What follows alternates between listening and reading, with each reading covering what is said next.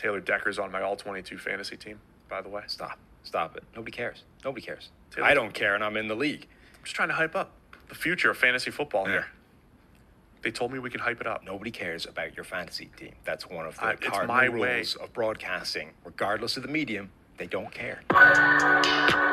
So the strategic component to this game is through the roof. Go, go, Your predictions, right? Your forecasting in fantasy football into how good is this player? This is gonna it's gonna change the industry. Yeah, I moved to the old town where it goes down. Look at me now. I wrote my goals down, I hold it down. Made myself proud. Say, look at me now. Yeah, yeah, yeah. They picking me now. Hello and welcome to the All 22 podcast. My name is Chris Lombardi and I'm joined by Bobby Acker and Ray Cotto, and we are the co founders of All 22. Uh, Ray, tell us about the topic of the day. All right, hey everyone. So at All 22, we like to say that we provide a true reflection of the game more than any other platform out there, right? So to put this to the test, we conducted a fun little exercise using our scoring method of the PFF grades times the positional weights for NFL matchups over the course of the 2021 season to see how closely that resembled the actual outcomes of the NFL. So as we'll get into, the top performing teams using our All 22 criteria were also among the best teams in the league last year and went on to have successful seasons. And vice versa for those who were the lowest scoring teams according to our criteria. So we'll also look at a couple standout head-to-head performances, teams with the most overall high-end talent, and most importantly, how valuable those top players were. So let's jump right into it and go with the top scoring NFL teams in all 22. Chris. Yeah, this is this is something I'm really excited about. So, you know, we talk about how all 22, like Ray said, is the most accurate reflection of you know the the best teams in the NFL, the best players in the NFL, the true talent that's out there. Um, so, like, how did how could we possibly prove that? But like running this exercise makes me feel like we have. So when we look at the top scoring all 22 teams, it truly did reflect the top winning NFL team. So uh, at number five, we had the Green Bay Packers. They scored over a thousand points. All of these teams scored over a thousand points on the season. So five was the Green Bay Packers. At number four, it was the Cincinnati Bengals. At number three, it was the Los Angeles Chargers. Two was the Tampa Bay Buccaneers. And number one was the Super Bowl winning LA Rams. So I don't, I don't know how you could get more accurate than our number one team actually was the team that won the Super Bowl. But I thought that was really cool. Um, anything to highlight on that, guys? It's it's interesting too as we like kind of dive into this, right? Like we've had users reach out to us and ask us, "Hey, can we?" There's been a couple users who are like, "Hey, can we open up the the weights so that we can adjust them and customize them on our own?" Our answer has always been no, and we're very reluctant to do that even in the future because real being realistic is the whole point of this platform, right? So I think going through this exercise, you'll start to see, okay, yeah, this does reflect the real game. So kind of understand why we're not opening up um, those those abilities for users to do that. Right. That's a good point. And uh, looking at that list again, right? So we had both on that top five list, we had both the Super Bowl teams with the Cincinnati Bengals and Los Angeles Rams, number one and number four. Um, the only team that maybe sticks out is the Chargers, right? Because they they weren't a playoff team. Um, when you listen to other sports analysts, everybody's really excited about the Chargers this year, and it's kind of obvious why after running this exercise.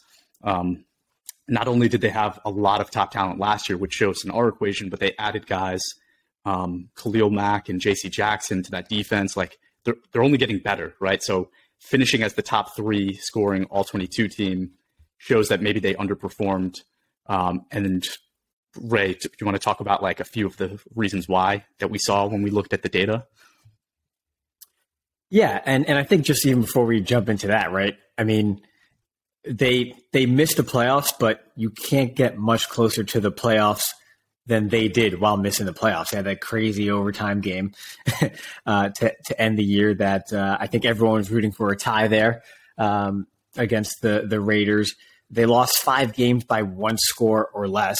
Um, or, or in overtime, right? So, I mean, you really can't get any closer. I mean, they had they, they had a young quarterback. I think the the offensive line Um, the pass blocking wise was a little shaky early on uh, in the season, and um, you know some the run defense as well. I think those were the the two things that that kind of really held them back. But you saw the pieces really start to come together throughout the season, and then now heading into this year again, you see why everyone is is so excited about them. So.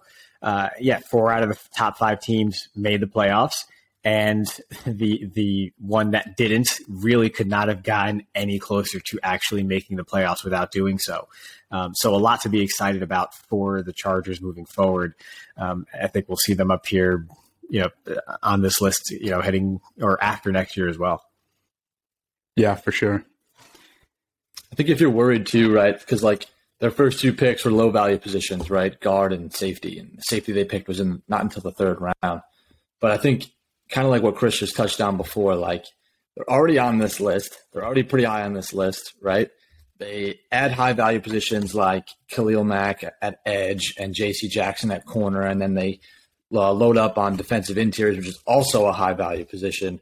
Yeah, I'm I'm pretty stoked if I'm a Chargers fan, right? You're looking at this and uh, thinking about next year. Yeah, the only thing to be concerned about really is uh, we always say is that division. It's it's a bit of a murderer's row, right? So if you have a couple untimely injuries or or what have you, that could set you back. But other than that, they're they're well equipped to to make a run. Yeah, I think something that they might make them stand out in that division is when we look at where they have their talent, right? And that is the reason they're on this list. So when we look at the data, right, it's they have a top quarterback, they have a top tackle now, potentially with Slater. Um, they have top receivers with uh, Keenan Allen and Mike Williams. They have a top corner now with J.C. Jackson. They have they already had a top edge rusher with Joey Bosa. They added another one potentially with Khalil Mack. So those are all of our most valuable positions, and that's where they have their best talent. It's funny you look at the Rams team from last year, a lot of blue green grades, and I feel like you very well could look at the Chargers at the end of this year and see the same thing. Mm-hmm. Yeah, like and all of us like Justin Herbert. Some of us, maybe Ray, Ray is a little skeptical, but I kind of have no doubts now, right? With the team they built around him, uh, it's really going to rest on his shoulders whether or not they take because they did miss the playoffs, right? They lost five very close games last year. Sometimes that does fall on a quarterback of like, okay, it's on you now. Like you need to control the clock, like Tom Brady does, or you need to be able to you know, get the ball down the field quick like Mahomes and Josh Allen. So this year, are we going to see Justin Herbert become that guy? I wouldn't say I'm skeptical of Justin Herbert, not at all. I just think all great quarterbacks have that time period where the NFL adjusts to them a bit. They have a bit of a dip in their performance, and then they adjust to that and not reinvent themselves, but add to their game and continue that you know that path to greatness. I wouldn't be shocked if this year there's a little bit of a dip in Herbert's performance again, just because of the adjustment that the NFL makes and so forth. So it's not that he's not going to be great, still one of the tops in the league, but that time might happen this year as well. That could be a factor in maybe why they don't go as far as they possibly can. Is just because maybe the league can adjust to Herbert a little bit. I mean, we saw it with Mahomes last year, right? No one thought it was, everyone thought Mahomes was Superman and invincible. And last year he still had a great season, but it wasn't what we had seen in a couple years prior.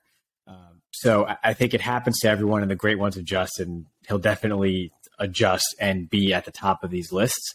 But that is one factor as well when looking at the Chargers this coming year. Is hey, is might this be the year where uh, Herbert has to figure out a couple more things before taking his game to the next level. And what does that look like? We're doing our buy, sell, hold series on social media. And uh, I think we'll do quarterbacks pretty soon.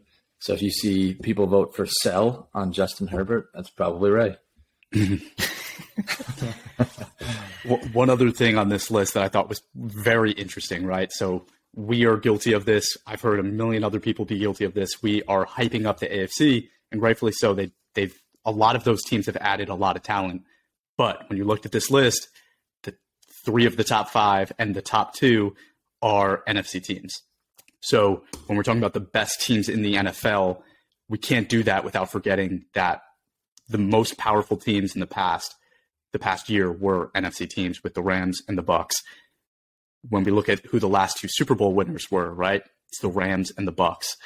Um, so yes, the AFC is getting powerful. Yes, the AFC is getting deep, and it's definitely deeper than the NFC. But don't be surprised if come Super Bowl time, the Rams, the Bucks, the Packers put up a hell of a fight against whoever ends up making it from the AFC. Yeah, definitely more top heavy in the NFC.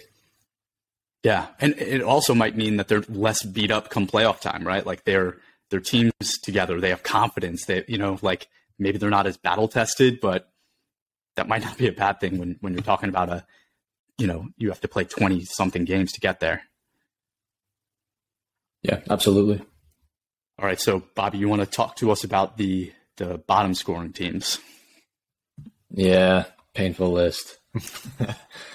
um, so start off with Houston, um, New Orleans coming in second, second lowest. Uh, Chicago, my Giants, and the New York Jets at number five.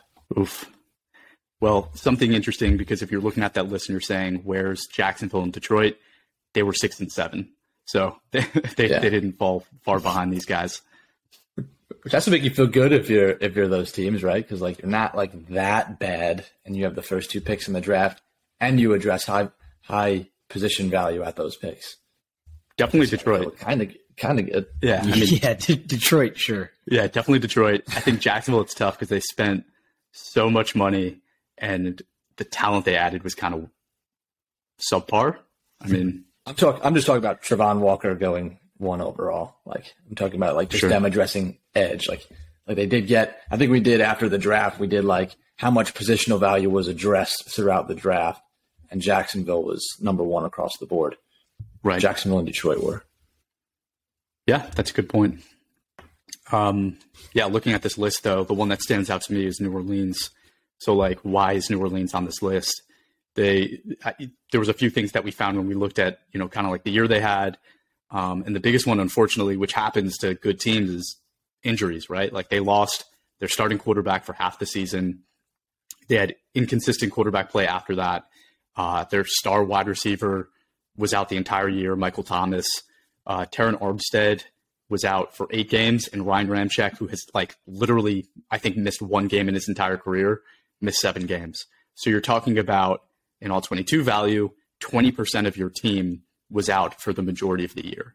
So I don't know any other team that would have been able to win with those kind of handicaps. Yeah, and it's interesting because I think a lot of people wouldn't have the Saints pegged as a surprise team for 2022, given the year they had last year, and then they lose, and maybe they still won't be because I think Sean Payton is a big loss. Regardless, I think I, I always say he's one of the few value add head coaches in the league, in my opinion.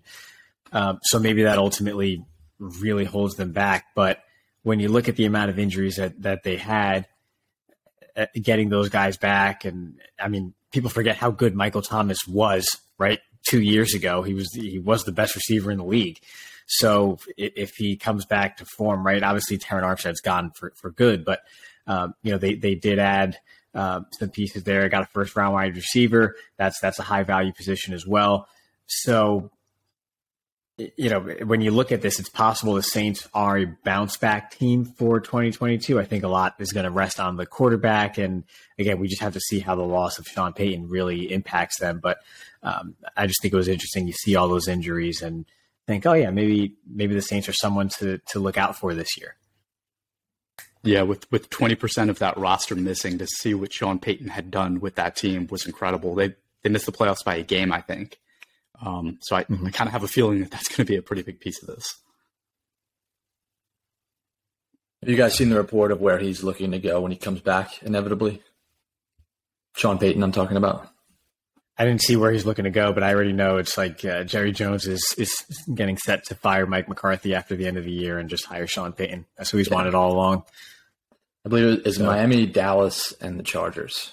Yeah, the Chargers. Pretty interesting. Imagine if he was on the Chargers. Miami, Miami would have to fire their their head coach after one season. Dallas would have to admit, you know, Mike McCarthy's not the guy after two seasons, and then I just don't see that happening with the Chargers. Yeah.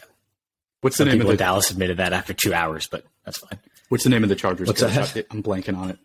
Staley. Yeah, Staley. People are pretty mixed about him. I mean, I, th- I think he does a really good job. I don't think they should get rid of him. And I could totally see him being like the Zac Taylor this year, of like coach that people are kind of like talking down on. I, I talk down on uh, Cincinnati's coach, but uh, I could see Staley doing really well. I mean, Zac Taylor had three losing seasons. We just talked about we just talked about the Chargers getting close to the playoffs by you know not getting there because of a tie. You know, Zac Taylor got crushed his first three seasons. So, I mean, yeah, I don't know. I, I, I don't think I don't I don't see that happening with the Chargers. I think I think they have a good coach there. They have their guy for the future. Um, I'm sure Miami's hoping for the same. I think D- Dallas is probably the re- realistic option there. If if there was a futures bet to make in Vegas, that's that's one I would throw a few dollars on. Is Sean Payton to Dallas in 2023? Yeah. Only way it doesn't happen is if, if, if a Super Bowl, right? It's the only way. I think NFC Championship game. It's kind of like it's kind of like the end of the Garrett era, where they still made the playoffs a couple you know a couple years there, but if they couldn't make the championship game, they just it got stale. And I think that's I think that's the standard now for for Dallas. And I think Jones has his eye on Sean Payton. So yeah, I think they have to make the NFC Championship game at the least, or there could be some movement there. Might be seeing some Sean Payton sleepovers in Dallas, like uh, like did with Mike McCarthy. Next week, we're going to talk about like future stuff, or next episode, maybe not next week, but next episode, we're going to talk about future stuff. So I think we could get more into what these teams, these bottom five teams, did to improve their stock. Kind of to Bobby's point, which teams added that mo- the most value to their team, the most positional value to their team in the draft. Um, but I don't want to get into that today. So one really cool thing we did, just kind of for fun, is we looked at which game had this, which team had the highest scoring game. Um, and when we looked at that, it turns out it was the Las Vegas Raiders in Week Three against the Miami Dolphins. Uh, you know, we saw something that we've never seen before. We've been playing this game for three years, and I don't think we've ever seen a score this high. the The Raiders scored eighty four point six, all twenty two points. Do you guys remember like what was the highest score we've seen in our three years playing this game? Not close to that. Yeah. Yeah, seventy seven I think was was the highest we've seen, and that was in a playoff game. Wow, even that's like really high because I, I feel like most weeks, Yeah. right, you see maybe like the high score of like 70, 71, 72. Yeah, Mhm. crazy. So, yeah, we saw 84.6 points. And then I looked at the outcome of the game and was a little confused because the Raiders did win, but they won 31 to 28. So, like, what happened there? Turns out Miami was the second highest scoring team that week with 80.8, which was also the second highest score of the season. So, literally, the two highest scoring all 22 games happened in the same game. Um, and it turned out to be a 31 28 game, which is pretty, pretty awesome. Uh, something I definitely want to like turn turn the film on and watch again. Yeah, and you wouldn't think, ironically, right? Like a game with Jacoby Brissett at, at quarterback would end up being uh, a game where both teams score and objectively perform well, right? But both defenses um, played really well. You know, for for the Dolphins, the defense played incredible. Uh, Zach Sieler, Emmanuel Ogbah, and uh, Andrew Van Ginkel, um, and Jaelan Phillips actually, so four pass rushers, uh, all performed very well. So great defensive performances there. On on the Raiders uh, side, you had Carr, uh, Ruggs, Renfrow, and Bryan Edwards all graded very highly. Uh, Maxx Crosby, Yannick Ngakoue, and Solomon Thomas all played well as well. Um, Trayvon Mullen, Nate Hobbs, they, they actually had eight players on defense grade above a 70, um, which is is a very quality performance on an individual level. So to have eight players on just one side of the ball perform that highly is is definitely a, a top flight performance and not something you see every week. Yeah, in context there, like an average score for a player is a 60. So to have eight players grade 70 or higher is like a, a unicorn game. So we talked about the high scoring game. Now we're going to talk about the lowest scoring game. It actually was the Houston Texans. No big surprise there. Um, they scored a 45.3 in all 22. So that is like a devastatingly low score. Essentially, no way a team can win. Um, they were playing the Colts. They lost 31 0. Davis Mills threw no touchdowns. He threw two interceptions. So, you know, you can look at like traditional statistics and still find some things that will tell you a bit of the story. Um, but yeah, we're we're doing tons of research into kind of like head to head matchups and how our all 22 grading impacts the outcome of a game. And when we looked at just week one of last season, we found that the higher scoring all 22 team won 12 out of the 16 times. So it's very accurate. The four games that uh, the higher scoring team lost, it was less than two points. There was never like a you know a team that had five points on the other team loses that game. So it is very very accurate, uh, which which I think is really cool. We should start gambling, guys. We we are not a gambling site. Yeah. Um, all right, so Moving on from there, not touching that. yeah, yeah. let's let's go into. We got to into put some edge in this podcast, guys. All right. L- listen. Move I- on. I don't have enough money to pay for lawyers to talk about that stuff, so I'm good. I'm good. I'm not saying that our listeners should gamble. I'm saying the three of us individually, you know, where it's legal in New York, we can gamble. yeah, good save there. Legal in New York. But anyway, but anyway, go ahead. All right. So, um, moving on from like the team standpoint of team grading, you know, uh, earlier in the year, we had put out on social a couple lists, right? One of them was the top five players per position. And then the other list was kind of like our top 100 all 22 scorers. So, two very different lists. Um, but we wanted to kind of compare the two, right? So, um, when we looked at those, we wanted to say, which one's more important? Is it more important to have more player top players regardless of position, or, or is it more important to have just the top players in all 22? Right. So does positional weight matter in this conversation in terms of teams getting wins and losses? So it turns out, I mean, as most of us would probably guess, it, it's very important. So we want to first look at kind of like the top five groups and which team succeeded the most there. Ray, do you want to start that off? Yeah, sure. So um, there were actually just three teams with four players in the top five of their positions, and that was the Dallas Cowboys, Las, Las Vegas Raiders, and the Tampa Bay Buccaneers. So Dallas finished 12 and 5, Vegas was 10 and 7, and Tampa was 13 and 4. So if, if you look at that breakdown, right, for Dallas, they had Dalton Schultz, tight end, Anthony Brown, uh, Ezekiel Elliott, and Zack Martin at guard. Uh, the Raiders had Maxx Crosby, Trevon Moehrig, uh, Kolton Miller, and uh, Casey Hayward. And the Bucks had Shaq Barrett, Tristan Wirfs, Donovan Smith, and Tom Brady, of course. Uh, so their combined record was 35 and 16. So having uh, just a wealth of top players, as you might expect, does impact you positively uh, on the field and contributes a lot to those wins. Uh, and then after that, we had uh, 10 teams with at least three players in the top five of their positions, and seven of those 10 teams had winning records as well. So um, you definitely see the impact of just acquiring talent overall. Uh, but then as you dive a little bit further, you see where the value comes into play and how, depending on where those top players are, can either uh, take you further or limit you in the in the playoffs and late in the year against other great teams as well. So, Chris, I don't know if you want to touch on that a little bit too. Yeah, definitely. Well, I think let's first start with like Dallas, right? So Dallas, yes, they were 12 and 5, had a great pre, you know, great regular season. They go to the playoffs. They didn't do much, right? And when we say they didn't do much, they still it's a great achievement to make the playoffs, but having your top talent be your tight end, a guard, a running back, and then a corner isn't going to carry you deep in the playoffs, right? You need you need that quarterback, you need an edge rusher, you need a receiver, you need a tackle. Like those are the things I think Dallas is missing. Um, is Dak that player? Kind of still TBD. I think he's close. I think he can be, um, but I don't think we saw that last year. Similar things can be said about uh, Vegas as well, right? So yes, they had an edge rusher. Yes, they had a tackle, but having a safety being one of those players, you know, that's not the most valuable position can Derek Carr be the guy? You know, I think he can, but again, like maybe we're not seeing enough still to get him into that conversation. Like we said about Justin Herbert, right?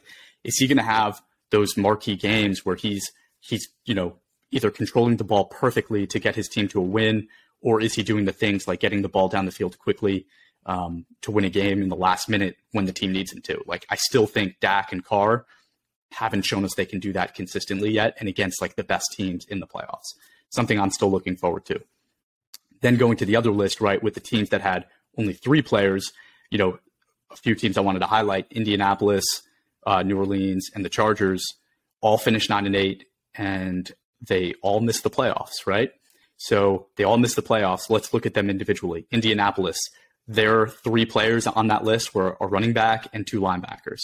The Chargers, it was a center, a running back, and a quarterback. So yes, they had the quarterback, but center and halfback are two of I think our three or four lowest value positions. Um, and then New Orleans, they did have an edge rusher, but the other two were linebacker and safety. Um, none of them were on offense, right? They were missing Jameis, they were missing Michael Thomas, Ramczyk, uh, Terron Armstead.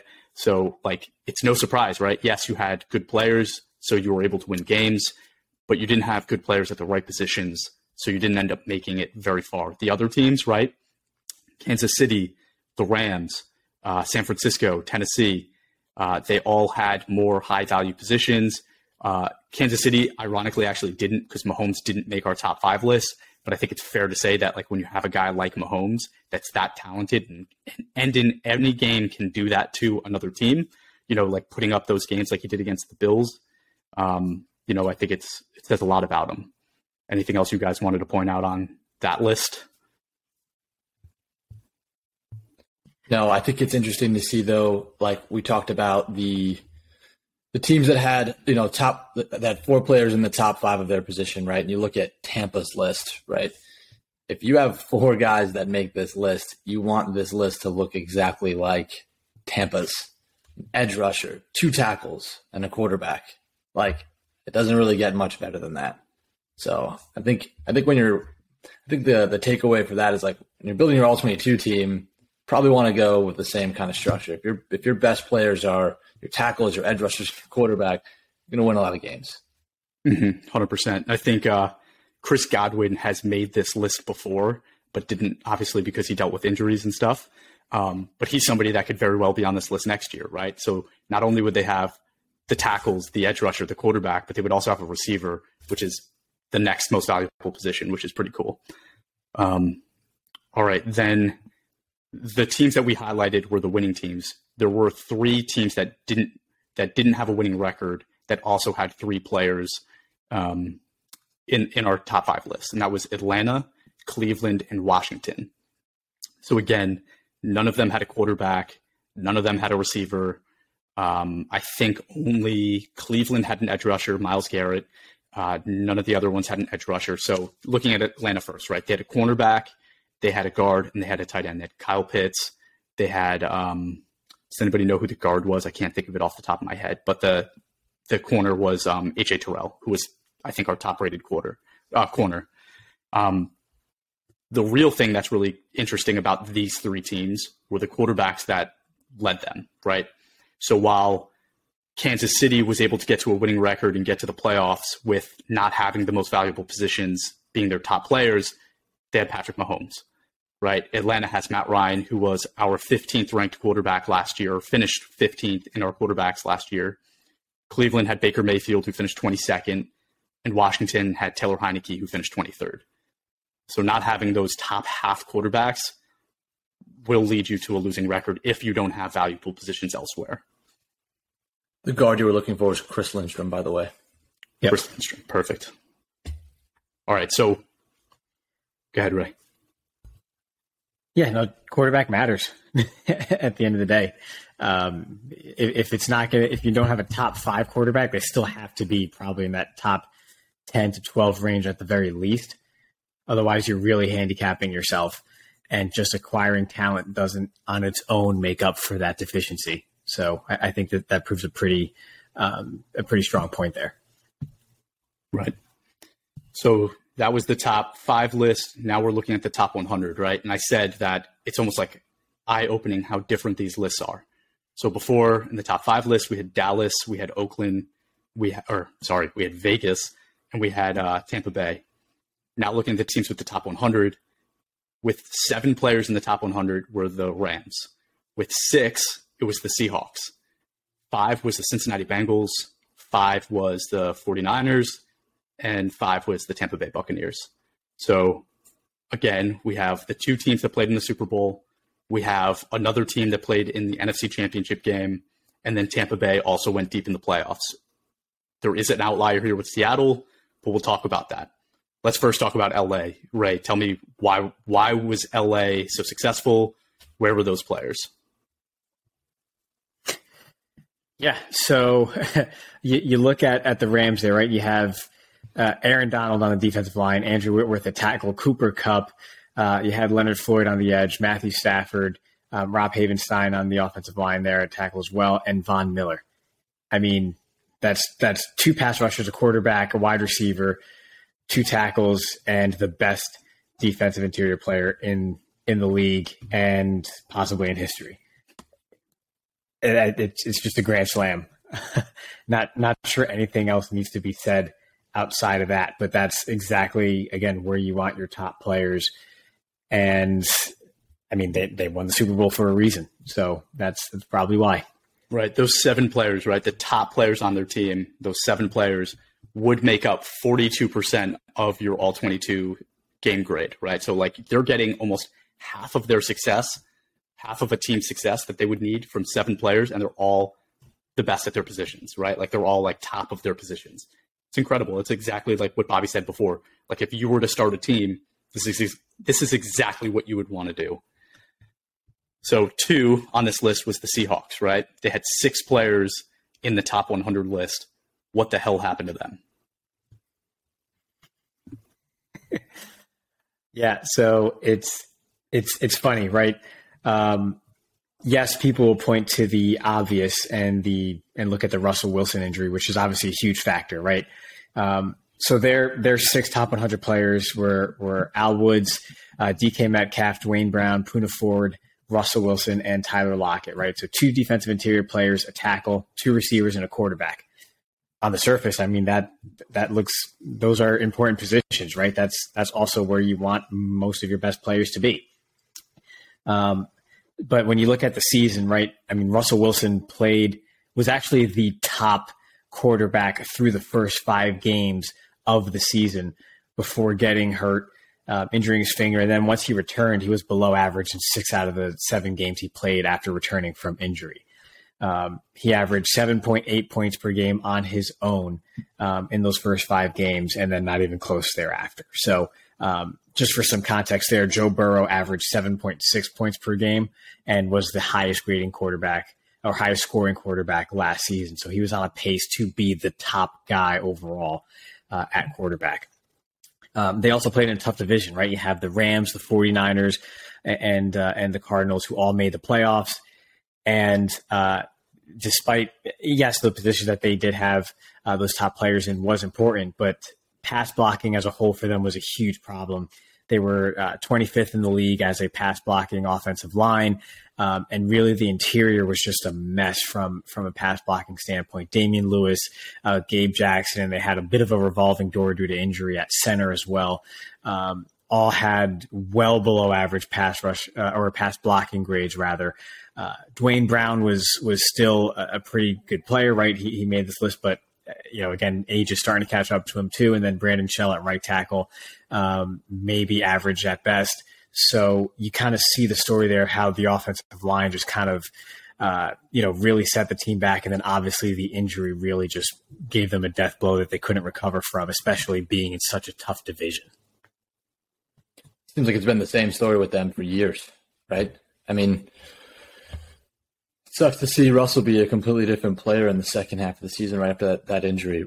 Um, really glad that I used like the second overall pick in all 15 of my all 22 leagues to get Russell Wilson.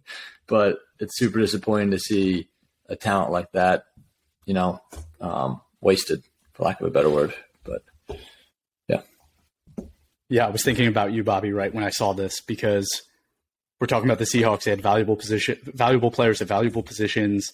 They had a lot of them. They were a really good team, but their quarterback got hurt and didn't end up being able to perform really well towards the end of the season. And because of that, they were in a playoff team. In 2020, you also had Russell Wilson, right? Dynasty, you've had him. In 2020, you made it to the championship game with Russell Wilson, right? He had like a 90 something PFF grade on the season. The next year, it hurt, right? Like you not having him for parts of the season hurt. I, I don't remember where you ended up last year, but you still did pretty well. But like, I don't think you made it that far. What do what do I say to you guys all the time? The easiest job in the world is to be Russell Wilson's general manager. It's the easiest job in the world. And how they Why could have that? screwed that up the past few how they could have screwed that up the past few years is just beyond me. All you have to do is just give him some protection. He'll control he'll control the rest of the game. That's it. And how they failed to do that almost his entire time in Seattle is just it's beyond me. So are you extremely high on him in Denver? Oh my god, yeah. Absolutely. Because I don't think I think you see a lot of quarterbacks, right? Like they'll get they'll get hit a lot, and then you'll start to see their their their internal clock start to go. And I, I don't think I don't think you're going to see that with Russell Wilson. I think he's still going to be, you know, that same quarterback who's comfortable in the pocket, who doesn't take hits. Um, you know, I, I don't think there's a quarterback on in, in the league who's better than that, uh, better than Russell Wilson at that. Um, Mhm. So yeah, no, I'm super high on Russell Wilson this year. Yeah, one of the other like we have a friend in another league that was trying to trade for Russell Wilson. He was he was conflicted. And he's like, you know, he's already 32, 33 years old. He's like, do I trade for a guy like that? But like he talks about playing till he's 40 something. And this season was the first season he missed games. So like I am full in. I would invest absolutely. I wouldn't even second guess myself. Yeah, because I think the way he plays, he could play until he's 40. You know, he can play from the pocket very well, as as well as any quarterback in the league. So doesn't solely rely on his legs. So yeah, absolutely. Yeah, and I think we see a uh, lot he's on more my of that He's on my year. buy list if he's there for you. What's that?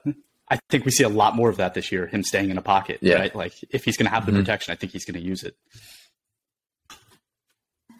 Number three on this list was actually the Cincinnati Bengals. Again, they were the Super Bowl team. Uh, they're, they had five players finishing in our top 100, and those five players were a quarterback, two receivers, a tackle, and an edge rusher. So again, if you were building your team, this is how you want to do it. It's the most valuable positions. Uh, quarterback Joe Burrow, receivers was uh, Ja'Marr Chase and Tee Higgins. Uh, tackle Jonah Williams performed really well. You know, he dealt with injury stuff in the past. I think this was kind of like his breakout year, but nobody talked about it. And then edge rusher was Sam Hubbard. So um, you have to be excited about that team because, again, they only got better this offseason. I don't want to go too much into the future, but they only got better.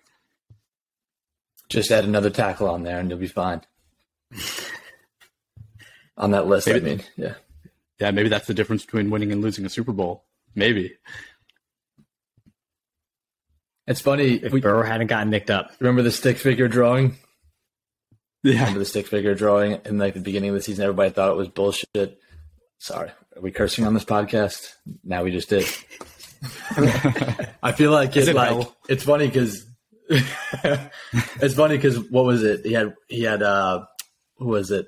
Who do you have streaking down the sideline wide open? It's Ja'Marr Chase, right? Ja'Marr Chase. Um, but but couldn't get there because Joe Burrow's getting hit. It's almost exactly the stick figure drawing that people you know were were hating on all off season. So Hmm. pretty ironic. Yeah, it really is. You know, I, I hear some of the PFF guys talking about like roster building and how their preference, what they think works better, is to have the quarterback, have the two receivers, and have like an average offensive line. Like you don't need to have the top offense, offensive line. You need to at least have average. I don't know if I agree with that. I think like I would feel better having Sewell and Jonah Williams blocking for my quarterback with Tee Higgins and maybe a lesser number two receiver but obviously you can't you can't knock them because they did make it to the Super Bowl. Uh, just just maybe not how I would have done it. Bobby, you want to talk about? Yeah, I like uh, I like it. I like having two solid tackles, and then like the middle can be mediocre. I'm fine with that. exactly. Those high value tackles, I want them to be bookends. hmm I kind of like having a really good center too. Like I'm I'm a little biased just because like I like I like having the quarterback of the line be a top player, even if they're not like skill wise a top player. I need them to at least be like a leader and a communicator. Um, Bobby, we were talking about that for the Giants this year, right? Because like I wanted them to get uh, the guy from Tampa when he was a free agent, Jensen, um, but they didn't. They ended up getting a guy from Buffalo, which maybe makes more sense. Maybe he's not talent wise a top Yeah, player, but maybe he knows that playbook and he's a field general, right? Exactly. But Bobby, Yeah. talk about uh, Well- San Francisco. Good luck finding those top centers, Chris, because there's only like two of them. Yeah. Fair. San Francisco on this list: um, Arik Armstead, Deebo Samuel, Jimmy Garoppolo, Nick Bosa, and Trent Williams. Again, another team that did some work in the playoffs. Um, uh, showing a quarterback, receiver, tackle, edge, DI on this list. So all very valuable positions. Um, maybe not quite, you know, the the list of positions you'd want to see here. Maybe that's why they didn't go so far. Um, but still a pretty pretty damn good list nonetheless. Yeah, and I think just for context, I'm sure people are listening going, Jimmy Garoppolo, like what? Well, that's mostly because of the value of the quarterback position that bumps him into the top 100. And you know, you could have the discussion about how much of that was actually Shanahan and the offense versus Jimmy G himself, and and so forth. But um, just just for some context, there, uh, I think it was like something like maybe 30 quarterbacks in the top 100 list because of the value of that position. So when you're talking about the top teams on this list, it's almost like that one at quarterback is almost like a like a default. If you don't have a quarterback in the top 100, then you're really in trouble because uh, most of them make the top 100 list as a result of the position value. Yeah, I think that's a good point, Ren. Before anyone attacks us for having Jimmy G as a top 100 player. right. But I think I think that's like you could point to the Saints, right? Like the Saints are that team. They have some of the pieces. They they have had some of the pieces, but the last couple of years they haven't been able to be super successful because at quarterback they don't have that guy. And like you can knock Jimmy G all you want, fact of the matter is he took a team to a Super Bowl and, and, now an NFC championship game. You know, no, he's not a top quarterback in the NFL, but he's at least middle of the pack and he's a good game manager. So uh, in all 22, that's that's still valuable. The quarterback's always going to be valuable. It's the most important position on the field. So having even an average one is valuable. Ray, talk about uh, uh, Tampa Bay. Yeah. So I, we, you know, Bobby touched on it earlier on in the show, right? Hey, this is exactly how you want to build build your roster. Um, when you expand to the top 100, you add Chris Godwin to the list. So now you add a receiver. So you have again Tom Brady at at quarterback, Shaq Barrett at edge, uh, Donovan Smith and Tristan Wirfs at tackle. And so that's your, that's your you know your five top 100 players all at the most at the four most valuable positions at quarterback, receiver, um, offensive tackle, and edge rusher. So exactly how you want it built. It's why they won the Super Bowl two years ago, and why they were a top contender this past year as well. So um, they the, the Bucs just just did it right. Are they going to be back? Yeah, yeah. There's like two other good teams in the NFC, so yeah, they'll they'll be back. at least one last go around. Yeah. All right, cool. So the last thing I wanted to just talk about when we talked about these lists, right? The top 100. So when we looked at the top 100, what positions made it onto that list?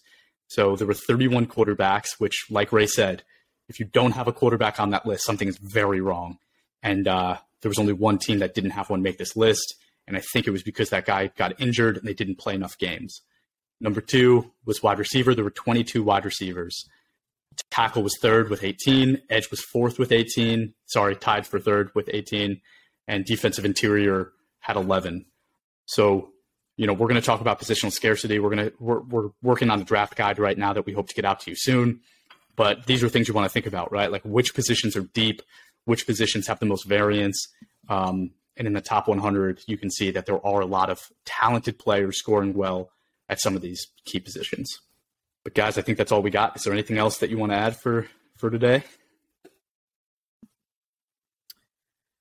I think we beat this one to death. Can't wait till uh, to look forward next week using the same criteria for this upcoming season. It's going to be a lot of fun.